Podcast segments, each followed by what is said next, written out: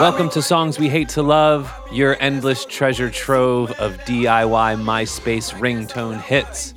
We are your hosts, Pat and Sean Kelly. twin brother music duo, songwriters, and DJs. And we've invited you here today on a journey through yet another guilty pleasure soundscape.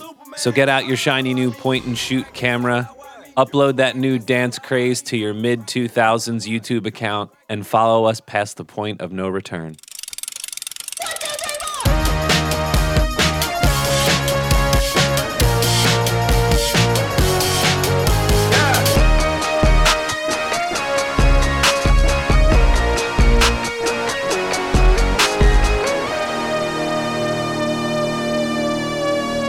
On today's episode, we are talking about the 2007 song Crank That in parentheses Soulja Boy by the father of DIY internet artists, formerly known as Soulja Boy Tell 'em.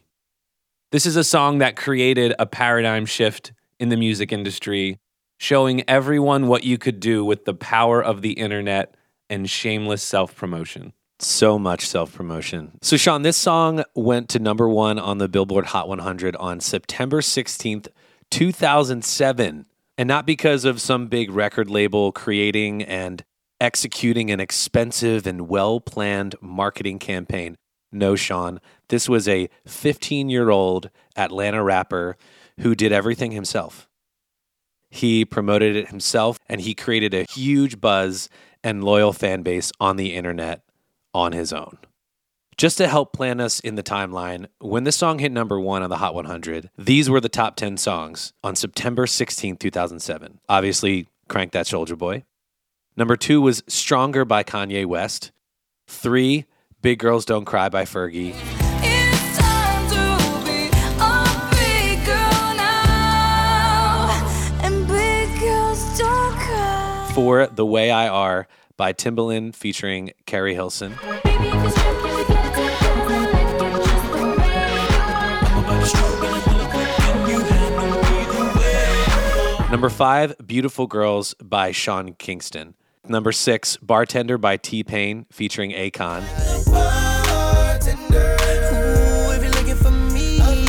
Seven, Hey There Delilah by Plain White T's. Hey there, Delilah. Eight, Rockstar by Nickelback. Nine, Make Me Better by Fabolous featuring Ne-Yo. And number 10, Shorty By Plies. featuring T Pain. Even though I'm not your man, you're not my girl. I'ma call you my.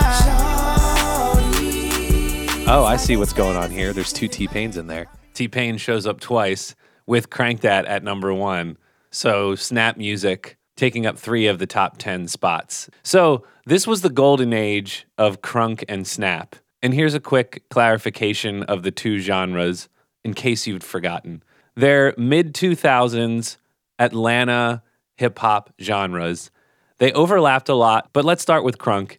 Here's a few examples of crunk. First up is Money in the Bank by Lil Scrappy featuring Young Buck. Money in the bank. Yeah. Shout out what you drink. I got money in the bank. Yeah. Shout out what you drink. I got money in the bank. Yeah. Shout out what you drink. I got money Number two, here's Goodies by Ciara featuring Petey Pablo.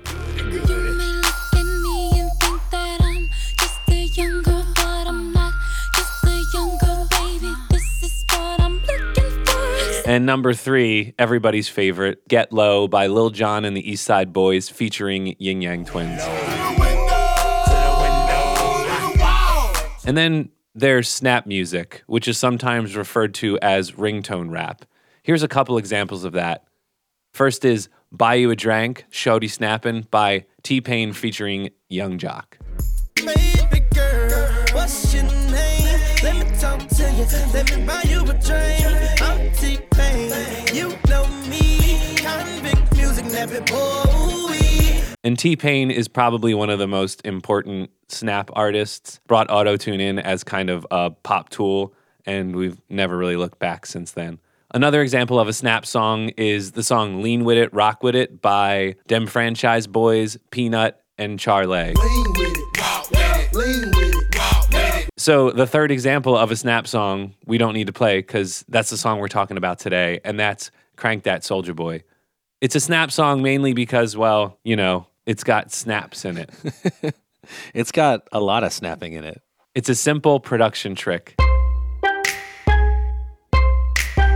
So we have that little background going into this. Pat, what sticks out to you in the story behind Crank That Soulja Boy? Let's put ourselves in the shoes of like a 14, 15 year old. And that's really where the story gets good, is when you look at his experience with the music he was making as a teenager. This is the story of internet self promotion, the kind that has become standard for anybody in the music industry, right? They tell you to promote your song every single day. If you have a new song, you're expected to promote it every single day online. They want you to be a personality. They want you to bring Yeah. out yourself and shamelessly promote yourself as a character, as a person on the internet. That is the blueprint that he kind of created, quote unquote, for everybody. And he lets us all know that he was an integral part of that. He likes to let everybody know that the history books will look Will. back and say he's the one who started this. And guess what? The history books are saying that now. the cross promotion part of it is really funny. He started on a website called SoundClick. And then, of course, he used MySpace and YouTube at the time. But SoundClick was basically SoundCloud, except you could just vote on songs and vote up songs. You'd upload your music and then people would vote on it. And that would help get the songs to the top of the SoundClick website chart. his first song that hit number one on the site, which means that you load up the site and the first song on there is going to be Soulja Boy. What do you think that song was called, Sean? I don't know. What was it called? it was called Doo Doo Head. That's where you can see that he was just a kid who was trying to make music. Can we play a clip of Doo Doo Head? I don't even know if it's available. If you can find it, If it is available, I'm going to play a clip of it right now. Here we go. She's a doo-doo head, a mouth stein. She's a doo-doo head, a mouth stein. She's a doo-doo head, a mouth stein. A doo-doo head, a mouth stein. She's a doo-doo head, a mouth stein. A doo-doo head, a mouth stein. It's so fun because this is the earlier days of, I wouldn't say it's the early days of the internet. It's the early days of the internet as we know it today in 2023. This is when YouTube is just getting off the ground. This is still the MySpace era, but we have a social media platform, right?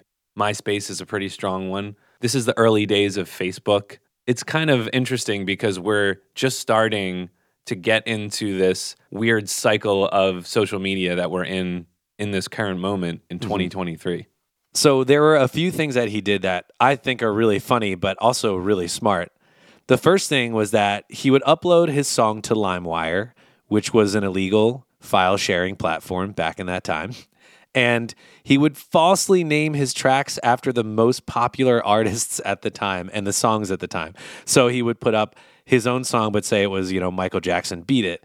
Or he would put up his own song and say it was Britney Spears. And so people would then download the song, listen to it, and they'd be like, this is not the song. This is some kid in his bedroom. So he basically duped a bunch of people into listening to his music. He just tried to get his music out there as far and wide as he could, mm-hmm. no matter what. He didn't care if people didn't like him. And he even says it later on. He's like, I probably, you know, pissed off a lot of people. the next thing that I thought was really funny was that he wrote his own Wikipedia page about how popular he was before he was popular. That's So, so, like, good. So this is the early days of Wikipedia too, yeah. right? And so there were less regulations around like who could put stuff up. Like right now, he wouldn't be able to do that, but at that time he could.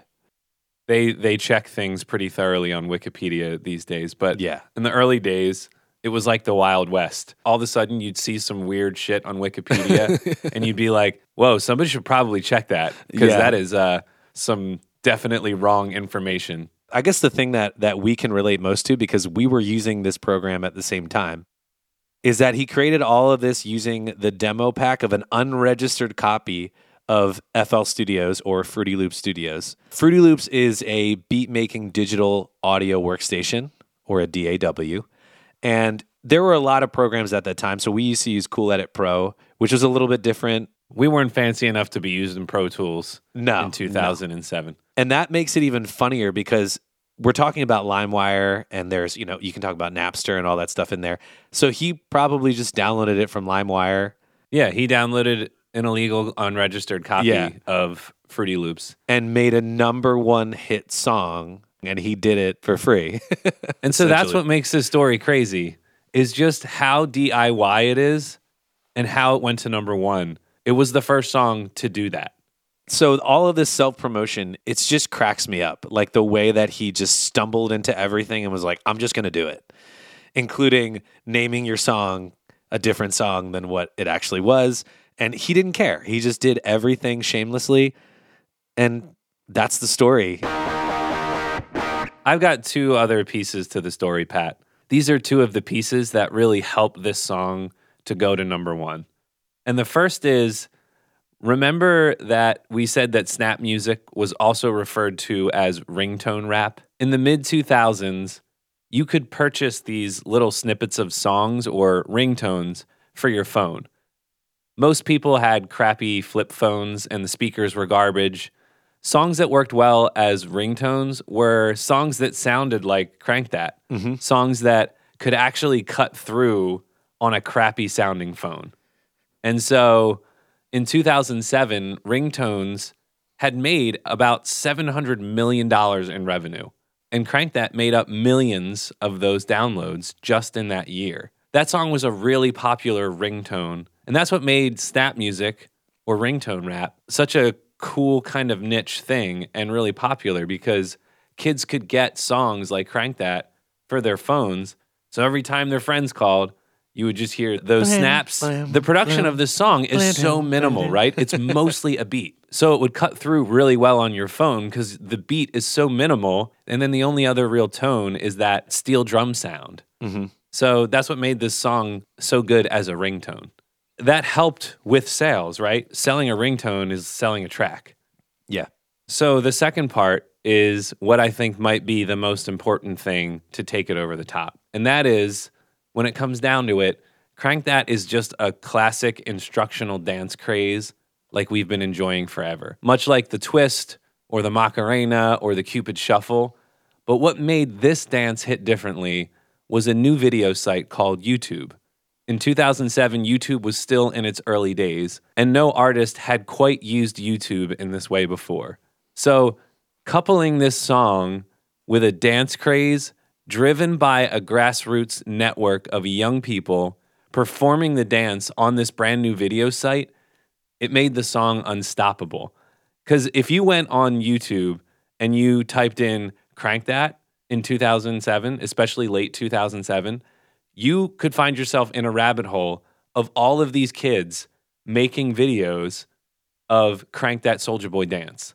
And then the music video is so funny because the music video is essentially like them recreating the viral sensation of what this song is. Dude, that's what he did. He just piggybacked on himself. That's what he was doing on all these sites. He was going from one site and then promoting his other site and then promoting it again. So he would go from SoundClick and he would promote his SoundClick to MySpace. And then on MySpace, he would do MySpace to YouTube. And then he would go YouTube all the way back to SoundClick. So it would be like he was just in this circle. But then to Billboard, then to iTunes, so then Yeah. to, you know, album sales. You know what vision I'm having right now? How many kids they bought the ringtone, and every time that ringtone went on, them and everybody else around them started doing the dance. Yes. Totally. Yeah. They absolutely did. From their pocket. Yes, from their pocket. It was really the beginning of an era, and he started this trend. Nobody had coupled their song with a dance craze on YouTube before. There were definitely other video sites, and there Yeah. were places where people were watching instructional dance videos. But because of the success of YouTube, those videos had so many plays. By early 2008, the video had about 27 million views, which at the time was a really big number. I watched the show Atlanta. It's a show that Yeah, Donald yeah. Glover created, aka Childish Gambino. In the last season, there was an episode where there was a murderer on the loose who was hunting down anyone who'd ever created a crank that dance instructional video. That is such a, a specific thing. And one of the characters who plays a rapper named Paper Boi in the show finds out that there's still a video of him online doing the crank that dance. And he's afraid he's going to be murdered for it. it's a great episode. If anybody's never watched the show Atlanta, it's one of my favorite shows in recent years. It's just so funny. Like when that show started, all of the actors on the show were like mildly popular. Now all of them are just household names.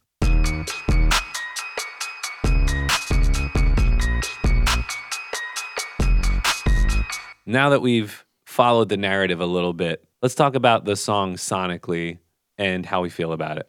Well, I mean, the first thing I think of is about how it would look on the screen on FL Studio.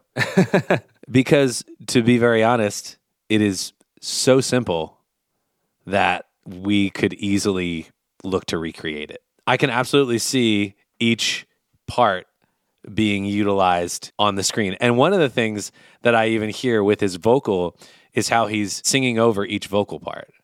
It's really funny. You can hear every time the O comes in, you can hear it like cut in. He plopped it right down on the track. Now what? Soulja boy, I been it. Why me crank it? Why me roll? Why me crank that Soulja boy? Then Superman. That now why me? And it like cuts in from the other vocal. It's it's very funny.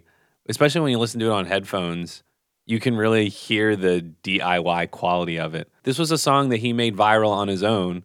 They didn't change the recording when they released it on the big record label. They were just like, whatever you're doing, you're doing it right. We're just going to release the song as you released it before, which is really funny. They did re record, I think, other songs for the album, but they didn't re record this one specifically. because it's got its own thing. You can't you can't change it. You can't stop it, it's got a life of its own. And he also had other hits too, like outside of this song, which I didn't really know that until I saw it later on. I was like, "Oh my I know. gosh. Did he have another number 1 hit song?" I'm not really sure. Keep going, I'll, I'll look it up. The amount of drama that he loves that surrounds the way that he did everything, all the feuds that he had with all these different artists. He was like 16 or 17 having a feud with like Ice T and and like huge artists who were like didn't necessarily like what he was doing with the internet. There were other artists who really liked what he was doing, including, I think, 50 Cent and like maybe Kanye. and he was relentless in creating these dramatic things. That was part of it. That was part of the reason that people consistently talked about him because he always had something going on. So, just from your last question, Mhm. Kiss Me Through the Phone was his other high charting single. It went to number three, Number three, okay. but it didn't get to number one. And then Turn My Swag On went to number 19. Yeah, they're both Two big songs. Yeah. Anything else about this song? I'm thinking of one of the biggest social media platforms is TikTok. And the reason that TikTok started was as a dance platform. It was for people to put their videos up of them dancing. Well, that's how the platform took off. Yes, that is how the platform took off. So, thinking about how he did that back then and how we fast forward however many years, So 17 years ago, he's doing this thing that essentially feels like it could be happening today. yes. That's how forward thinking and far ahead he was. And Yeah. also, when I think about the careers of other popular artists who r- use the internet in a similar way to him, like Nicki Minaj, like Lil Nas X, they essentially like use the same playbook as him. Mhm. They're using the internet as their way to get themselves as part of the conversation.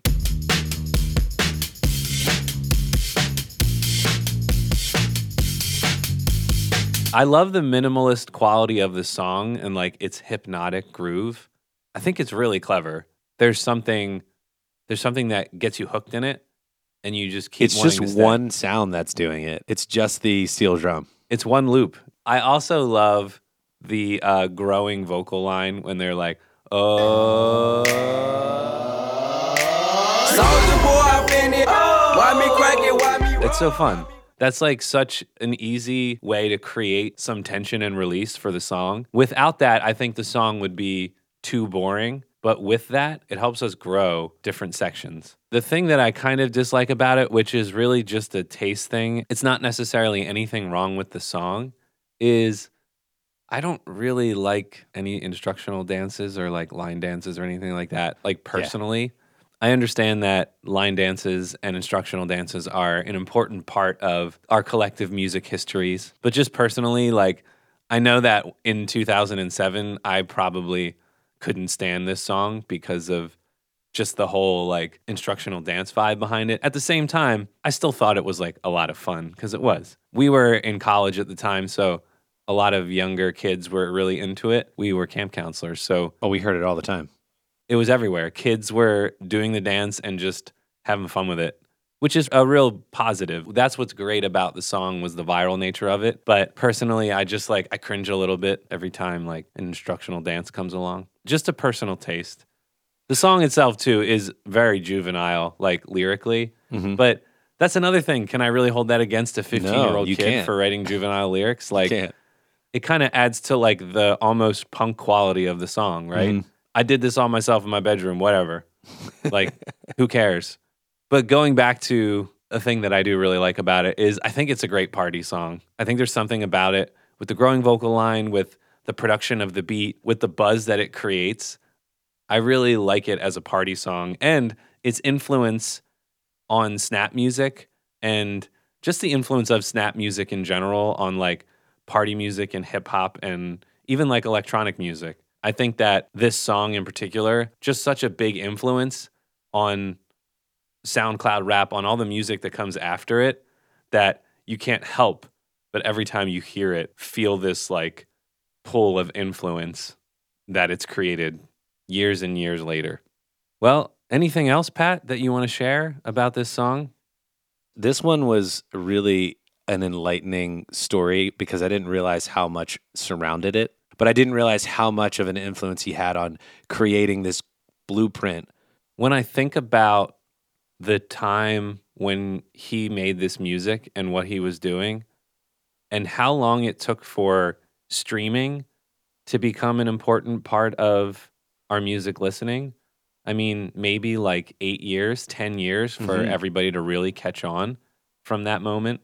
It's a big deal because he was doing stuff that really like turned the industry on its head. No, I'm not going to do what you want. You're going to do what I want. And that like DIY mentality is essentially what we do as creators now in all industries, not just music. You can create anything you want now from the comfort of your own home. You can be your own distributor. Of course, this creates a lot of other problems with the amount of content and the amount of noise on the internet. Mm-hmm. But we have the tools at our fingertips to create and distribute art or anything that we want to share with the world. So I think maybe we should end this episode in the words of Soulja Boy himself. That's a great idea, Sean.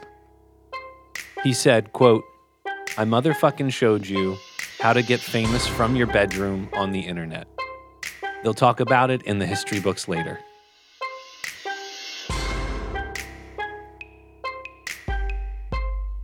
Before we end our episode, the same way we always do with What Are You Consuming This Week, make sure you subscribe to us wherever you're listening right now, if it's on Apple or Spotify or wherever. And you can follow us at Pat and Sean Kelly on Instagram and TikTok, and follow the podcast at Songs We Hate to Love on Instagram. So, Pat, this week I'll go first. It's a brand new show, it's on Apple TV, and it's based on a book series called the Silo book series. I did read the first novel. The first one's called Wool. It's a sci fi series, post apocalyptic. The world's poisonous. Everybody has to live underground in this huge silo. The first two episodes just came out on Apple TV. I really liked the book. I haven't read the other two. I'm probably going to now that they're making it a series. But I highly recommend it if you like post apocalyptic style sci fi. Based on these first two episodes, it's already a super well made, well crafted show. It looks great. Mm-hmm. The idea of this big underground silo that just has these swirling stairs at the middle and tons and tons of people. It's really a fun show. I highly recommend it. It's on Apple TV. It's called Silo.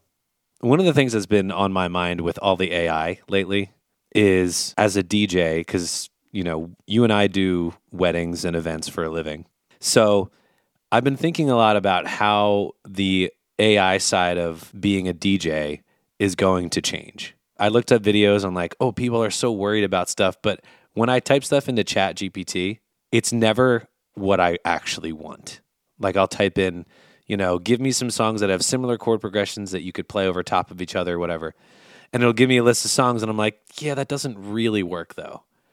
I've tried that too. The chord progression thing, they don't.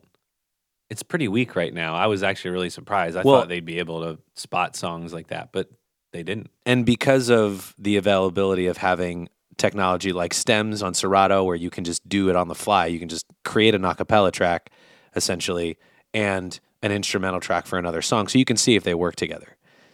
And even asking for a great wedding playlist for people who like certain types of music, it still doesn't hit it on the on the nose.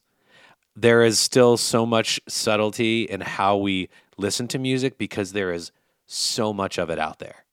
Right. There's still way too many dynamics between things that people like and things that work in certain situations. Yeah. But it's funny, the AI stuff is so geared toward prompting. You have to be good at creating prompts that Oh, yeah. the AI will understand. So I've been talking with one of my friends about this a lot.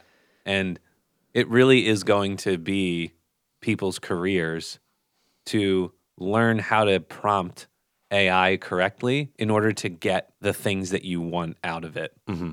It's going to be a tool just like any other tool that we use now, specifically learning how to prompt it well. I've been using one of the art AIs to create visual art, and it's an app called Wonder. It's really funny. Like, first of all, it's so messed up because it like defaults to certain types of visuals, especially like it's mostly white people. If you like type in just a person, a woman, a man doing whatever, it defaults to white people first, which is, of course, like one of the big problems Yeah. about it.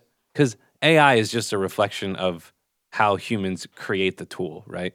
Another thing is, is like some things look really jumbled, like hands and faces, and it can't really put text in there, which is a really funny thing. Like Weird. just this app. I'm not sure about all the other Mhm. art AI generators, but there's all these little quirks to it that are like, oh, that's weird. That person's like their eyes and their nose and their mouth don't quite look like like a normal photo of a person's face. Yeah. So it's just like all these weird quirks that are in these AI and also the kind of prejudice that humans already put into the application to start with. You can see who made it. But anyway, it's it's a fascinating world that we have only just started. Yep. With that, we're going to end today's episode. Thanks again so much for tuning in. We'll see you guys next time. Peace.